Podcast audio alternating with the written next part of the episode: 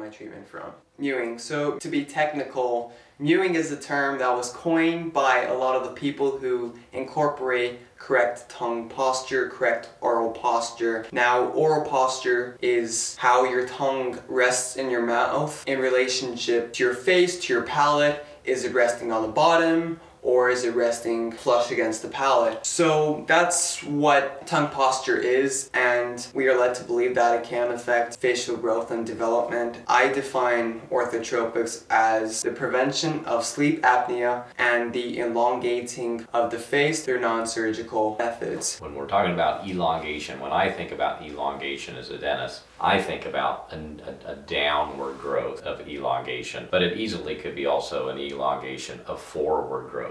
But what Dr. Mew was doing in facial orthotropics was changing this downward growth pattern that so many children were in and changing it through his brilliant BioBlock orthotics that he developed to change that growth pattern to allow children to grow forward. Now, Dr. Mew is able to do that in children, ideally in the ages from 6 to 12, because that's his sweet spot for him to be able to get the facial orthotropic bioblock principles to, to fall into place. And uh, the bioblocks are, are several different forms. You have your mm-hmm. bioblock stage one, stage two, and then you have BioBlock Stage 3 and Stage 4. I'd like to put a shout out to John Mew, the originator of all this. He's my mentor. He's an English orthodontist, which I've taken his series of, of courses from. And, and his work is, is just brilliant. His book is called The Causes of Malocclusion by John Mew. It is the best book every dentist should be reading this book. I learned so much studying that book, and I've learned so much from attending John Mew's lectures. The man is brilliant, and and he's all about that full time nasal breathing, lips together, hung on the roof of the mouth. Those are the three points that are reiterated time and time again.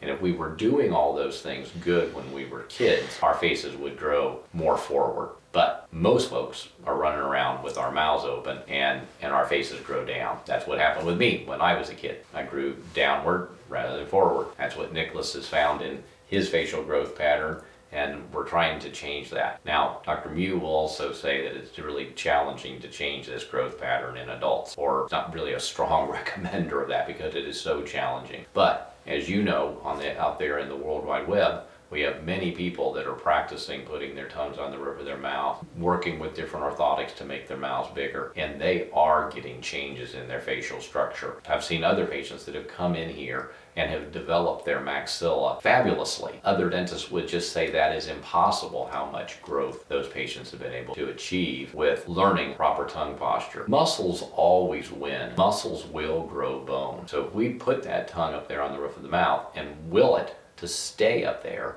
you will change bone over time. With putting a BioBlock appliance in, you can sort of help speed things along. So now you've got more room for the tongue to start practicing I think in many patients' mouths, the mouths are so small to start with, there's no place to get the tongue jammed up in there so it can be an effective power. I mean, that's that's my case. I have zero room for my tongue. So even if I wanted to incorporate this tongue posture, I physically just cannot. I can't breathe. My airway is cut off and my tongue also is crowded against my teeth. So we have the, the crowding, the narrow dental arch, and then there's just not enough forward growth in my face to, to accommodate the tongue. You'll see this. This is the correlation amongst all of us, you know, growing up. There's some environmental factor that forced us to breathe through our mouths and instead of our noses that took away that swallowing pattern that we're taught about here. And for me, I had allergies growing up. Okay, I'm allergic to dust, furry animals, and growing up I had a cat,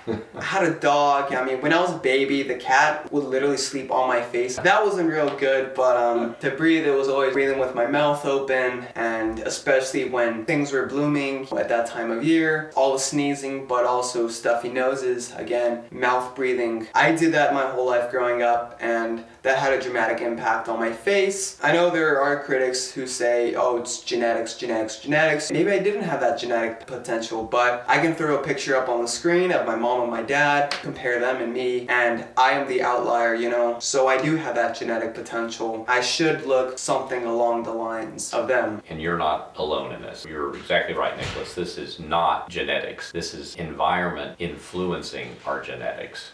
So we could have a whole session on epigenetics and what that all means that but when we start mouth breathing, that changes what our genes would like us to do. And growing up in the Industrial Revolution, all of our houses are much tighter. We have allergens that are were exposed because of that, the tightness in the houses. Our foods are different than our great great grandparents had. So we have a, an epidemic of downward growth, longer faces. The maxilla and mandible are not growing out from underneath the brain case. It's back. And uh, it's just an epidemic. That's all I can say it. Um, but it is not genetic, it's environmental.